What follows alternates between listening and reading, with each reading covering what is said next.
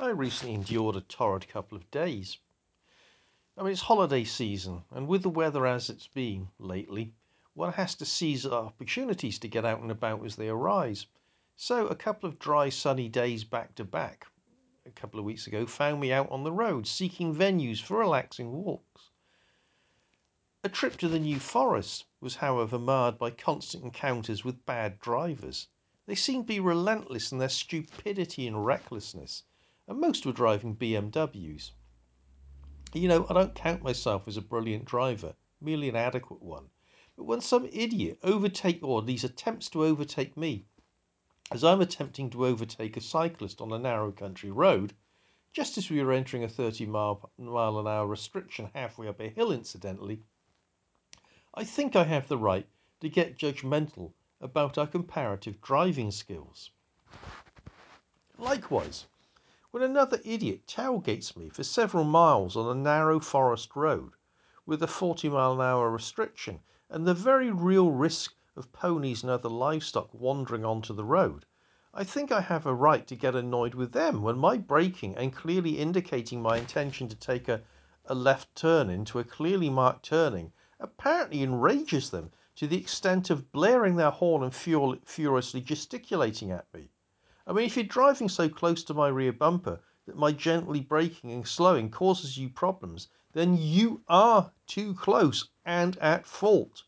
And I know that my brake lights and indicators were working. I checked both before setting out because I'm that kind of smug guy. Naturally, in both cases, I responded with some internationally recognized sign language of my own. It is instances like these, and there were several more similar incidents, all involving BMW drivers, help me understand the phenomena of road rage.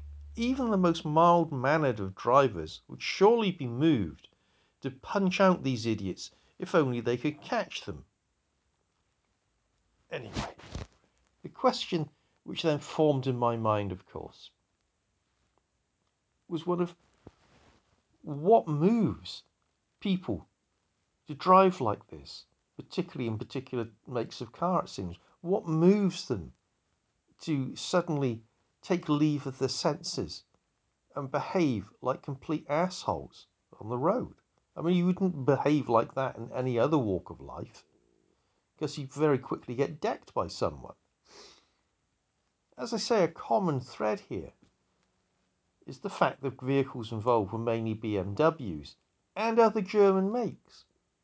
And I think we've got to look at this. I mean, I don't, I'm not because I don't pay much attention to car advertising now.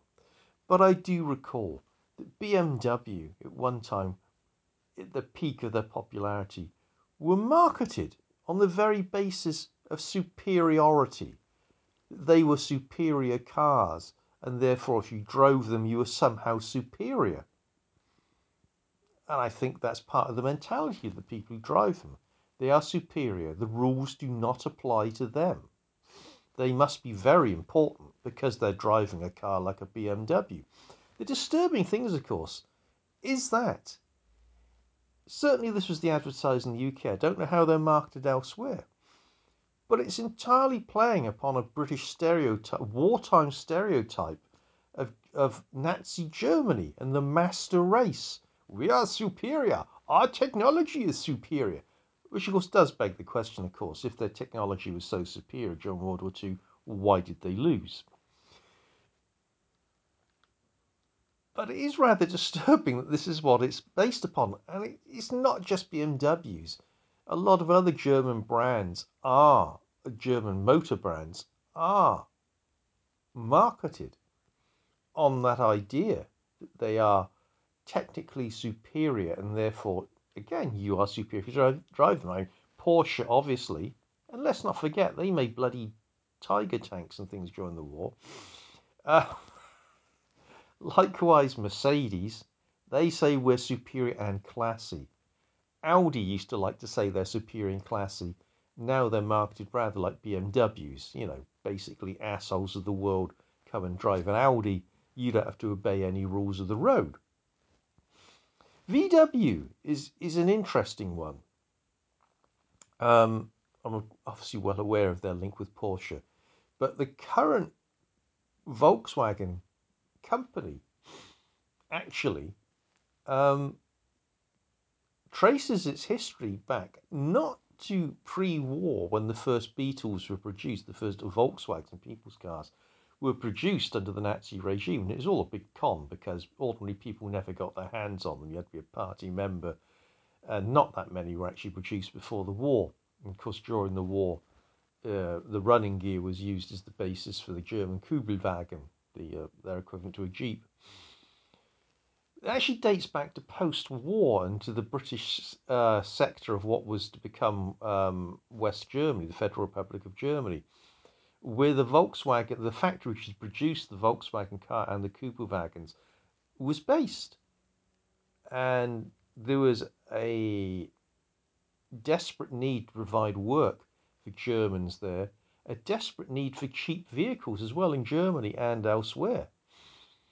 And uh, as a result, the British military um, control in that area actually reactivated the, the factory and put a mildly modified version of, of the Volkswagen Beetle, as it now was known, it back into production and also used the chassis as the basis for, for the um, pickup truck and camper van.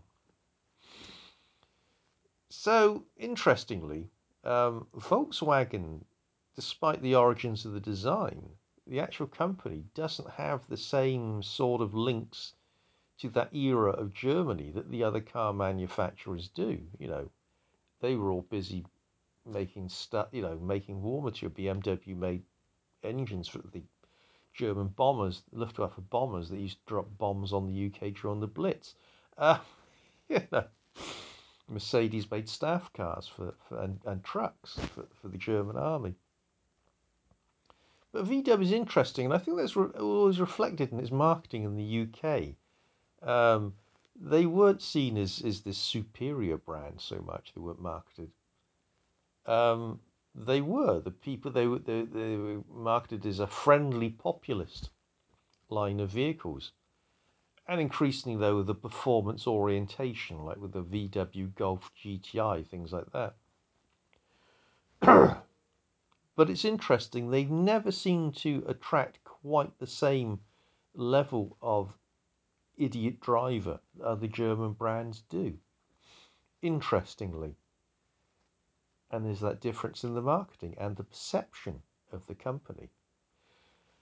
But anyway, there you go. I mean, it, it, it and I have to say, these experiences with bad drivers um, still continue. I, mean, I felt myself lucky the other day when I was um, uh, driving back from the from the forest when I only encountered one um, lunatic in a vehicle, and that was just as I was coming out of Brockenhurst, heading back towards Lyndhurst. I mean, you know, we're still in the 30 mile an hour zone, and finally, this guy in a van behind me, he just couldn't resist anymore, and he had to overtake me. I mean, there was only a few few few hundred yards to before we got to the national speed limit zone. You know, 60 mile an hour zone. Oh no! He had to overtake me into the face of oncoming traffic.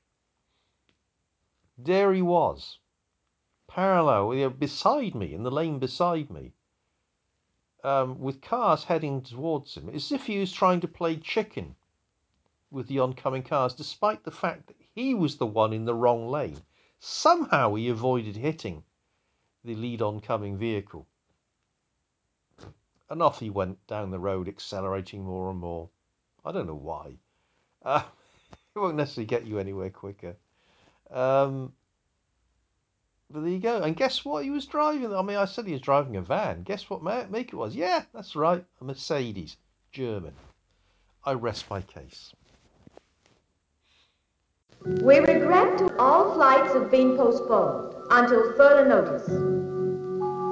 Within 48 hours, your country will be a desolate wilderness. Metro Goldwyn Mayer presents Battle Beneath the Earth. This is priority. Double scramble the line. They're crawling under us, I tell you. Just like ants. Was it a nightmare or was it real? While we've been wasting billions up there, they've been working down there where it counts. Was this the scientific breakthrough our leaders could not ignore? Or was it a dangerous delusion? You might wind up in a padded cell along with Kramer. Why was this man pronounced a raving lunatic? They're going to wipe us right off the map. What dark forces controlled his mind? Greed? Killer instinct? Or diabolical persuasion? More than a hundred million will perish. Was it true that under our very feet a vast graveyard was being opened by the most brilliant mass murderer of all time? Only this man and a handful of volunteers dared to enter the hidden world, where lurking death could wear a pretty face. And the terror of unimaginable fury waited to annihilate the civilized world in one titanic battle beneath the earth. Starring Kerwin Matthews as Commander Shaw, Viviane Ventura as Tila, Peter Arne as the tormented scientist Kramer, and Martin Benson as Chun Lu, Lord of War. Warning anyone who cannot bear the abyss of hell, prepare yourself for Metro Goldwyn Mayer's Battle Beneath the Earth.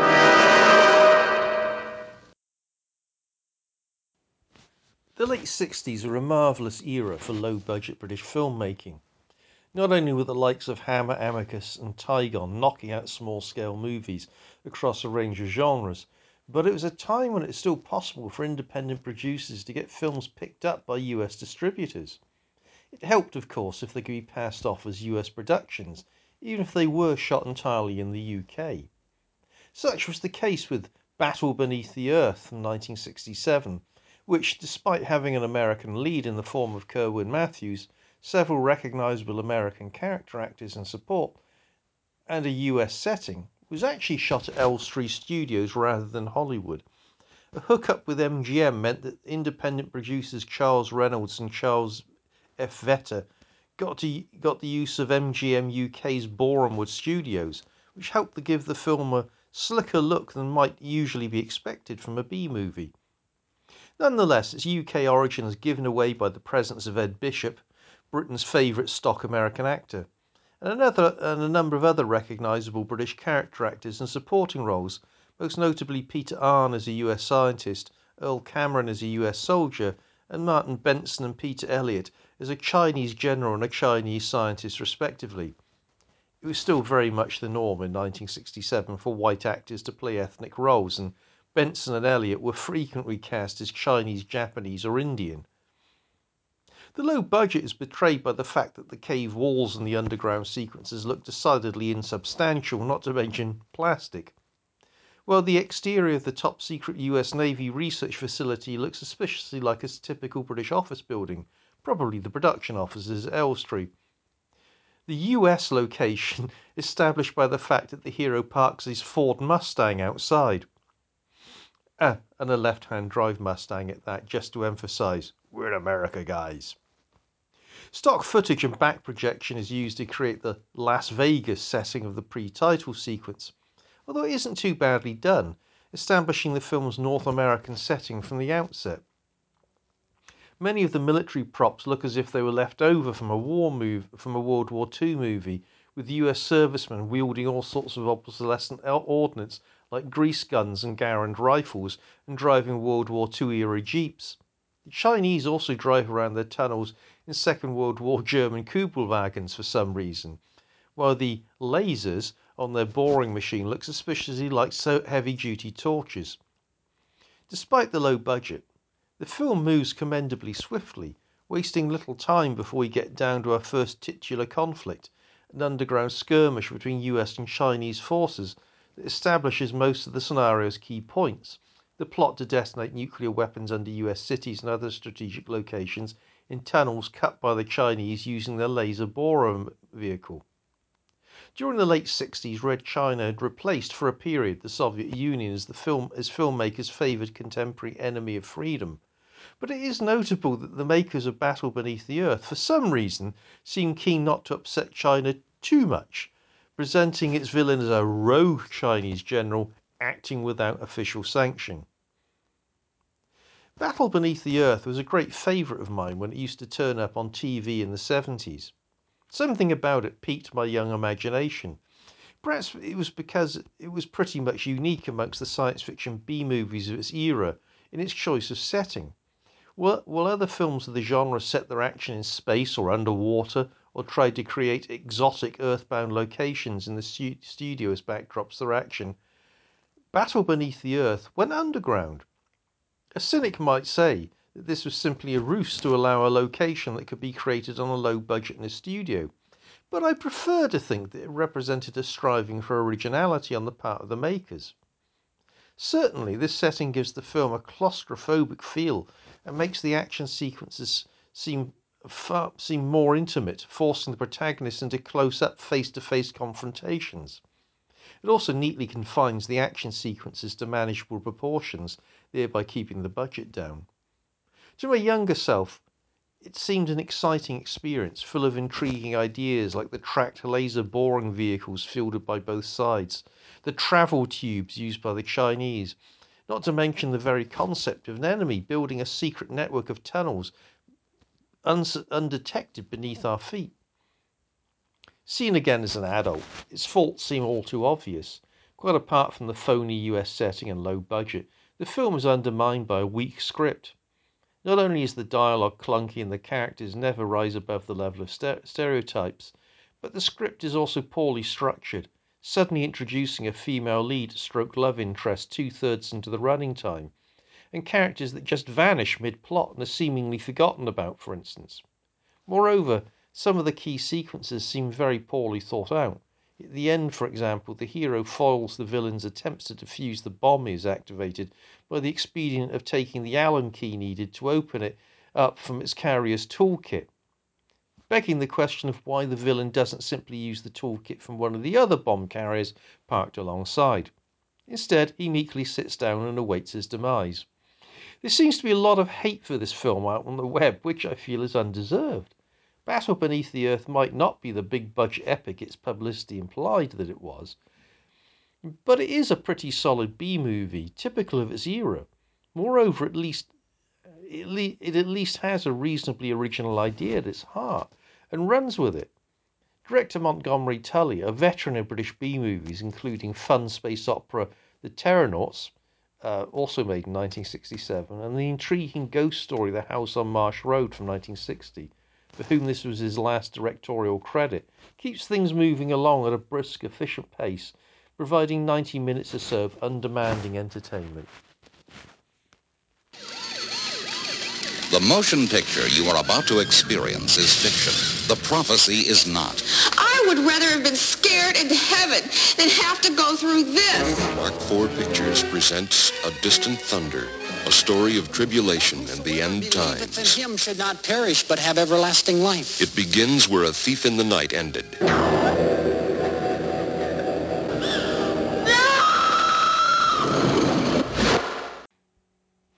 I finally had the misfortune to see one of Mark IV's quartet of end times themed films.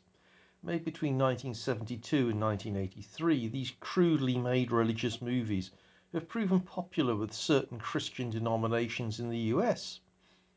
The one I caught was the second, 1978's A Distant Thunder, which followed the first, A Thief in the Night, after a gap of six years with the continuing cast members looking correspondingly older, but sadly no better actors. This one follows the heroine of the first film, Patty, played by Patty Dunning. Most of the main cast seem to play characters with the same first name as their own. And her friends are trying to deal with the aftermath of the rapture. With all the devoted Christians, including Patty's grandmother and their husbands, having ascended to heaven, the US starts to slide into chaos as the book of Revelations is enacted. Cheaply. In the maker's warped vision of Christianity, converting after the event won't help anyone who couldn't be bothered to accept Jesus into their lives and unquestioningly follow the tenets of some cracked fundamentalist theology. has to suffer as Armageddon looms. But what about God is love? asked Patty of a silver haired granny in a flashback. Apparently, according to Grandma, that only applies before the rapture and to people who give over their lives to kick ass, take no prisoners Christ and his war on any rival belief system. Being secular, showing tolerance to the beliefs of others, or merely mildly questioning the scriptures, why, get you condemned, first on earth during the end times, and then eternally in hell. The world view of these people is truly terrifying, rejecting out of hand science, reason, and even compassion if it conflicts with their own narrow belief system. Even more scarily, though, is the fact that these beliefs seem to persist. A distant thunder lays out many of the fundamentals of the current conspiracy fantasies that seem to grip so many idiots. There's the whole world government created via the UN and trying to control our lives on the pretext of saving us. Post rapture, the United Nations Imperium of Total Energy, Unite, see what they did there, is created to govern the world during the emergency, restricting free movement and rationing food, fuel, and access to vital services. If you don't comply with Unite's edicts, you get rounded up by their armed paramilitary and taken away. Sound familiar? Then there's the mark of the beast if you don't agree to be stamped with it, you lose your access to food and services. Going back to Patty's grandma, the old codger makes the, an analogy between the mark and having to use a credit card instead of cash to buy things. Both are a form of control. Another familiar refrain, and in fact, the day after I saw that film, I saw on Twitter all the usual nutters fawning over Piers Corbyn, a crackpot of such magnitude that he makes his brother, former la- failed Labour leader and current cult leader Jeremy Corbyn look sane and reasonable. Anyway, they're falling over him for his defiance of attempts by them to impose the cashless society by paying with cash at a card payment only supermarket, which, you know, seems a pretty stupid thing to do. If you go, if it actually says there card payments only, then you know, if you don't want to pay with a card, don't shop there. Anyway, all the same nonsense about state surveillance and the like were trotted out by these these nutters, you know. And I'm pretty sure though that neither MI5, GCHQ, the CIA, or the WEF, them being the current bogeymen of choice, have any interest at all in the fact that the other day I bought two two Greek style yogurts at Lidl and paid with a card, you know, because they'll know about it apparently. I don't think they care. The cashless society is the modern mark of the beast, and the WEF the, U, the new Unite, it seems. And social media is the new Mark IV Productions, spreading and sustaining this utter, utter nonsense. Speculation is running high that some alien force from outside our system has declared war on our planet. And there will be no place to hide. Hide. hide, hide, hide. A thief in the night. I wish we'd all been ready. Now to the screen comes a powerful story of Bible prophecy. I know what's going on is evil, but I'm not going to join it. A Thief in the Night is coming from Mark IV Pictures in color. Please do not reveal the ending. A couple of weeks ago, I'd ended the week feeling rough as a dog's ass, and it just went downhill from there. My fever broke overnight on a Friday into a Saturday, and I woke up literally drenched in sweat, but not before I'd had one hell of a fever dream. Now, I'm not a violent man, and my dreams rarely involve violence, but this one was wall to wall violence. As I remember it, the zombie apocalypse, apocalypse had taken place, but the zombies weren't the problem. They were just shambling, utterly harmless wrecks who could be pushed out of the way. The problem, so it seemed, were these religious cultists who were wandering around wearing hoods and robes so I was mowing them down with a submachine gun, left, right, and centre. Actually, to be accurate, it was a grease gun, an M3 submachine gun, if you don't know. Uh, it replaced the M1 Thompson SM, uh, submachine gun in US service during World War II. Um, anyway, as I say, it was this grease gun I was using to, to, to make them eat lead, except when I was blowing them away with a pair of Colt 45 automatics. Anyway, sometimes I was massacring them solo, sometimes with a sidekick, sometimes there's a whole group of us. I don't know what sort of cult these dudes were running, just that they were bad news and had to be stopped. So I just blew them away wherever I saw them. At one point, I popped up from behind a bar, or come to think of it, it might have been an altar, and opened fire with those 45s. Is it any wonder that I woke up soaked in sweat? I was left wondering what had inspired this bizarre post apocalyptic fever dream. I thought, thought that maybe the zombie apocalypse back, background might be a clue. I'd watched Zombieland again a couple of nights before. It was on TV when I switched on when I came back from the pub, so I found myself slumped on the sofa watching it. But the problem in the dream weren't the zombies, though. It was those religious cultist weirdos. The only obvious sim- cinematic analogy that immediately came to mind was the Omega Man, which had which featured Charlton Heston gunning down nocturnal mutants who had some crazy religious cult and dressed in hooded robes except I haven't watched that movie in a couple of years. Then again, I did recently catch the end of Beneath the Planet of the Apes, which not only features Charlton Heston, but also some cloaked and hooded mutants who worshipped a nuclear bomb. Perhaps the sight of old Chuck doing some cultist bashing had triggered my memories of the Omega Man, with the two films combining with Zombieland in my subconscious to create my fever dream. Another clue doubtless lay with the anachronistic armoury I was using to kill those cultist bastards. I mean, grease guns and 45s are very much World War II vintage. But I'd most recently seen them not in a World War II movie, but in the aforementioned Battle Beneath the Earth from 1967, say, which we discussed a little bit earlier, which featured them and lots of other anachronistic military equipment quite prominently presumably because they were what the props department had to hand. Much like, much like the way in which our sleeping minds seem to create dramas, assembling them from whatever recent memories and incidents are to hand.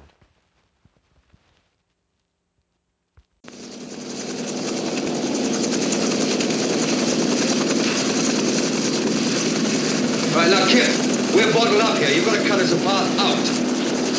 I'll up with the first batch of the cover party right now. Make your approach and land the other side of the river. The other side of the river. We will come out to you. Repeat. We will come out to you. Over. Okay. Gotcha, Harry. Coming in now. Over. Right. First batch.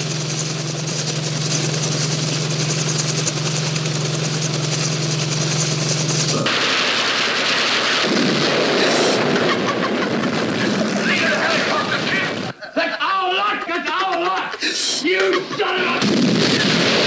Vengeance be mine, saith the outsmarted. You really are all burned up with this you of me thing. Right? Dead right. Mercenaries obsessed with hate. Come on, let's get it! Each vying for the other's death. They race against the last grenade.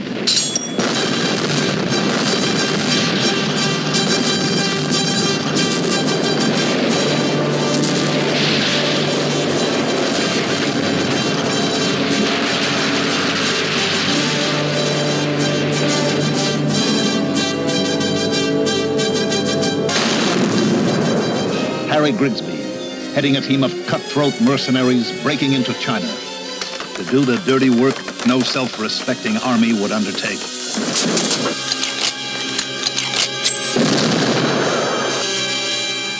I got, well, some heavy bread to lay on guys who got the right know-how. Interested? The answer to that is pointing straight into your stomach. Your move, Harry. This is madness, sir!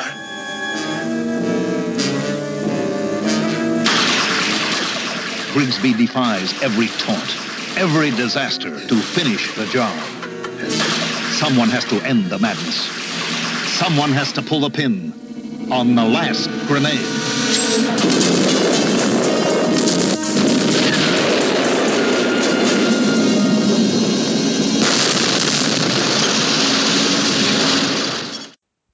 1970's The Last Grenade was one of those films that used to inhabit the late night schedules on ITV in the mid to late 70s, when mid budgeted small scale pictures like this were still promoted as big events by the TV companies. distributors still jealously guarded the biggest hits, often keeping them off of TV for a decade or more after their initial releases. Consequently, The Last Grenade premiered on TV with a reasonable fanfare. It was a relatively recent release and it featured a cast of name actors. Unfortunately, it was also a time when I still wasn't old enough to be allowed to stay up and watch such films, especially violent looking ones like The Last Grenade.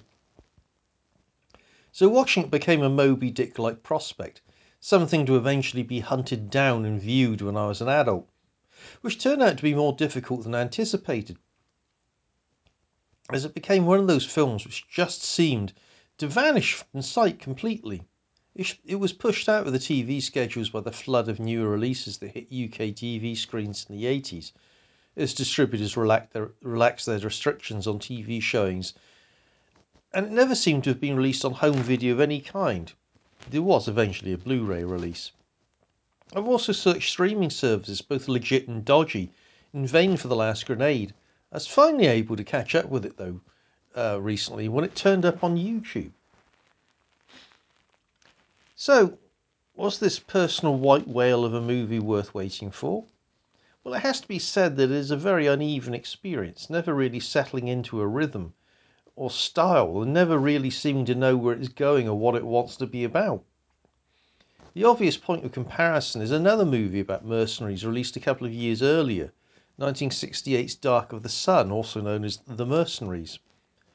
Both films use the then recent conflict in the Congo as a background, but whereas Dark of the Sun plays out its story entirely in the Congo, actually Jamaica, because it's considered too dangerous to actually film anywhere near the real Congo. And it, along with a straightforward plot involving the rescue of some rebel held hostages. The Last Grenade uses the conflict simply as the scene setter, establishing the characters and central conflict which motivate the subsequent narrative. The opening Congo set scene of The Last Grenade actually contains its main action set piece as Major Grigsby, played by Stanley Baker, and his mercenaries await rescue by helicopter, only to have the helicopter, under the control of Grigs- Grigsby's friend and fellow mercenary Thompson, played by Alex Cord, open fire on them. Smarting from the betrayal, Grigsby subsequently upset, accepts a clandestine assignment from the British government to lead his surviving mercenaries in a series of raids across the borders of the new territories in Hong Kong to try and re- repel Chinese insurgents being led and advised by Thompson. At which point the film loses direction, alternating between Grigsby's rather desultory attempts to track and kill Thompson and his affair with the local British military commander's wife, played by Honor Blackman. The two plot strands eventually cross over, precipitating a final confrontation between Grigsby and Thompson. The problem is that the film constantly frustrates audience expectations. The first attempt to take Thompson ends in near disaster, with Grigsby losing one of his crew and only escaping with his own life after Tom- Thompson inexplicably spurns the opportunity to kill him. Rather than hit back, Grigsby's subsequent campaign against the insurgents seems to peter out in favour, favour, his, favour of his romance with the general's wife. A con- confrontation between Thompson and Grigsby's remaining crew in, in a Hong Kong nightclub keeps the flagging action moving, but not for long. The final confrontation itself ends up feeling very anticlimactic. Aside from the slack plotting, the film also suffers badly from a lack of proper characterization of its pr- protagonists. In the case of Grigsby, the characterization comes less from the writing than it does from Stanley Baker himself, who turns on one of his typical obsessive granite hard military bastard performances successfully suggesting a degree of emotional complexity to the character through his relationship with Honor Blackman's character. But as I say, that seems to be all coming from Baker rather than, than, than being actually being in the script.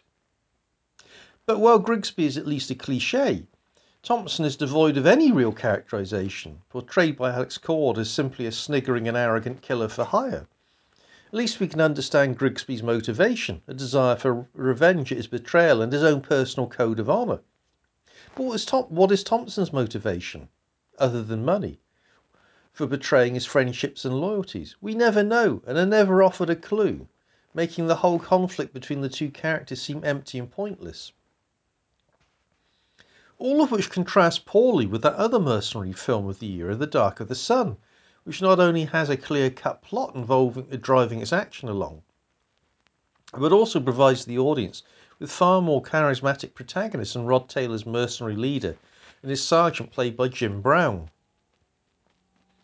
This film also featured a conflict between fellow mercenaries, albeit as, for most of the film, a subplot, as Taylor cr- cr- uh, clashes with ex- with racist ex-Nazi with a racist ex-Nazi subordinate. This conflict actually amounts to something, providing Dark of the Sun's protagonist with a climactic confrontation between his military professionalism and duty and his desire for personal revenge, all of which is why Dark of the Sun is the superior film. That said, The Last Grenade isn't a total washout.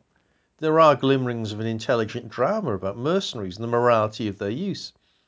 But it doesn't develop any of its ideas properly. It's very well staged, though, with excellent location shooting in Spain, standing in for the Congo, and Hong Kong. And Gordon Flemyng's direction is perfectly adequate, with the set pieces well mounted, but is ultimately defeated by an episodic script that never allows the film to establish an even pace. The cast is also pretty heavyweight for this sort of film. and they mainly deliver decent enough performances despite an, inadequate script. In addition to Baker, Blackman, and Cord, it also boasts Richard Attenborough as the general, Ray Brooks as a junior officer, and Andrew Keir, Rafer Johnson, John Thaw, Julian Glover as Grigsby's crew. Like Dark of the Sun, which was derived from the Wilbur Smith novel of the same name, the Last Grenade also has a literary origin, in this case John Sherlock's 1964 novel, The Ordeal of Major Grigsby. The source novel was set during the 1948 Malaysian emergency, one of a number of post war colonial conflicts the UK became embroiled in. The film adaptation updated the action to the 60s, re- relocating the action to, uh, to the Congo and Hong Kong and losing much of its political context in the process. While Sherlock co wrote the original adaptation with Kenneth Ware, it was subsequently rewritten by James Mitchell. The number of writers involved and the number of rewrites perhaps explaining the final script's unevenness and apparent lack of direction. The Last Grenade was t- one of two films that Stanley Baker starred in for producer Dimitri de Grunwald in 1970. The second being the Peter Hall directed heist film Perfect Friday, which is easily the superior film of the two, far better scripted with better characterizations and smoother plot development. The Last Grenade remains worth watching for the sight of a number of soon to be household name British actors in early roles, if nothing else, but ultimately is a frustrating viewing experience, never fulfilling the early promise held out by the opening sequence. Dr. Edmund Redding, who heads the staff at Cowan Research Foundation in Pasadena, has departed for Yucatan for what he has described as an objective, first-hand search of the Great Pyramid there.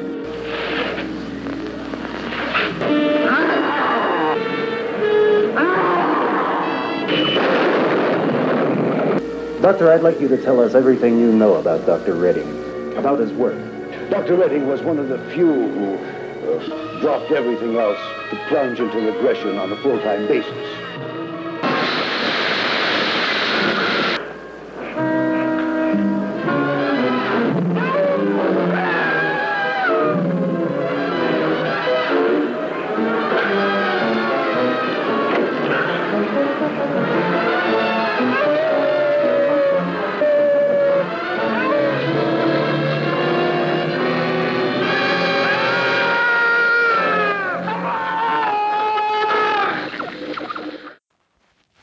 1965's Face of the Screaming Werewolf is arguably the ultimate Jerry Warren picture.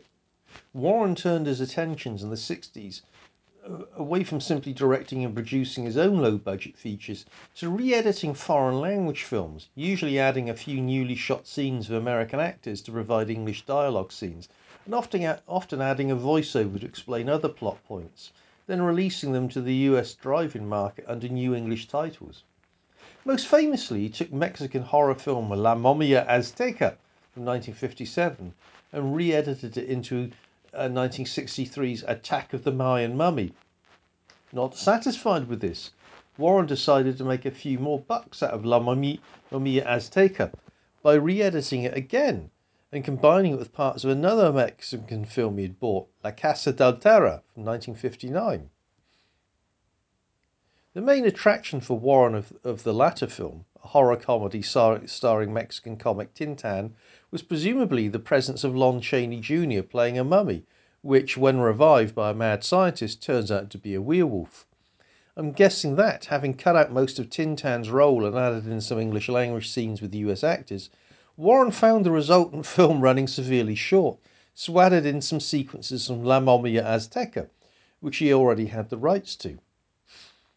The finished film, which still only runs just over an hour, is an absolute mess, rarely making any sense in plot terms, with characters appearing and vanishing at random as their respective Mexican footage is used up. Starting with an archaeological expedition inspired by a psychic's visions of a past life while under hypnosis, the plot proceeds to the discovery of two mummies, one very much alive, the other inert. Back in the US, the professor leading the expedition is suddenly murdered, and the living mummy stolen by a mad scientist as a secret lab behind a wax museum, where some unidentified and unexplained dude, actually Tin Tan, hero of La Casa del Terror, seems to spend his time asleep on a sofa. In the course of the scientist carrying out some vague experiments on the living mummy, it escapes, goes on a mini rampage, kidnapping the psychic. And then we're told they've both been killed having run over by a car in an unseen incident. So the scientist steals the other mummy, revives it, at which point it turns into a werewolf. Well, eventually the werewolf stroke mummy also goes on a rampage. Luckily, the dude from the wax museum wakes up long enough to beat and burn it to death for no particular reason, or so it seems. Roll closing credits. You can't help but feel that Warren would have been better off simply redubbing and retitling La Casa del Terror, which in its original form at least made a sort of sense. In the original version, Tin Tan was an attendant at the Wax Museum, oblivious to the fact that his boss was really a mad scientist who was secretly draining his blood, which is why he's always tired and snoozing on the sofa, for his experiments.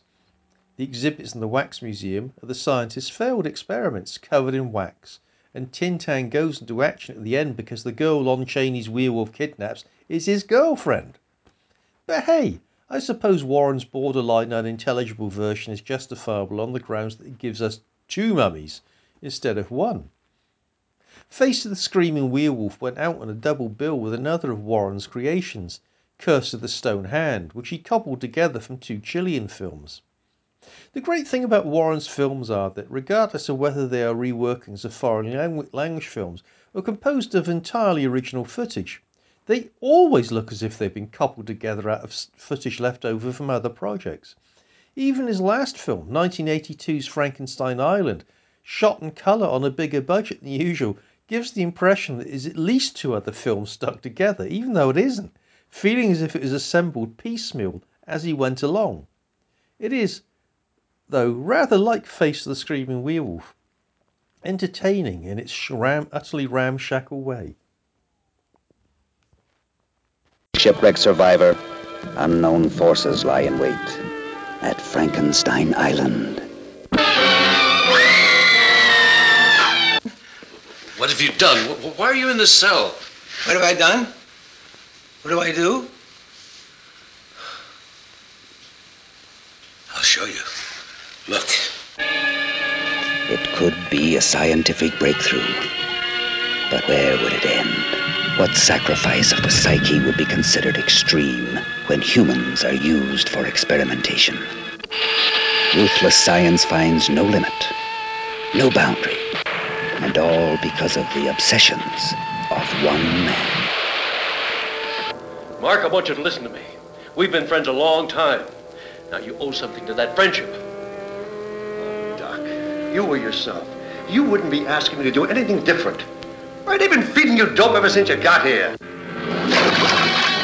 Strange beings exist at Frankenstein Island. Strange compulsions.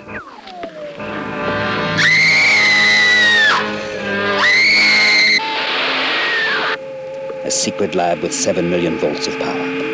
It's a mind warp. Frankenstein Island. Rated PG. Parental guidance suggested. Cricket at the Balmer Lawn Hotel.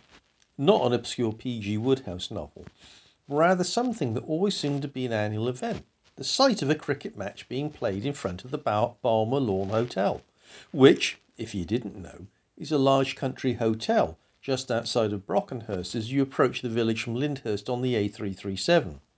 You can't miss it. It's on the right. It, it is right by the road, on the left as you go into Brockenhurst. If you take the left-hand turning just after it, not only can you access the hotel, they serve cream teas in the summer, but if you drive on past and follow the road, you'll get to Beaulieu and from there to Lepe Beach. But to get back to the point, when I was a kid, there always seemed to be a cricket match going on in front of the hotel when we drove past on family outings to the beach. Later, when as an adult I started making my own trips to the beach in the New Forest, on at least one of my journeys in the course of the summer, I'd see a cricket match in progress. Then, suddenly, it seemed to stop. For year after year, no matter what time in the summer I drove past the hotel, the green would be empty, devoid of any sporting activity, let alone cricket. But finally, this summer, on my earliest trip to the coast, there they were, playing cricket in front of the hotel. Now the funny thing is that I don't even I don't even like cricket, nor do I have any idea as to who the sides I see playing there are. In fact, I don't even know if that green they play on actually has anything to do with the hotel at all, or whether its location is purely coincidental. Yet I find the sight of that cricket match strangely reassuring. As long as people played cricket outside the Balmer Lawn Hotel, then all was right with the world. At least that's what I felt as a child, a feeling that for some unfathomable reason persisted into adulthood. My summers never felt never never quite felt complete if I didn't see those cricketers. But this summer can draw to a close with me feeling irrationally content because I saw that bloody cricket match. You know, one summer I might just stop at the Balmer Lawn Hotel when I see the match in progress and try and find out who those teams are. Maybe I'll even drop into the hotel itself as I've been promising myself for years that I do and have a cream tea and scones while watching the cricket.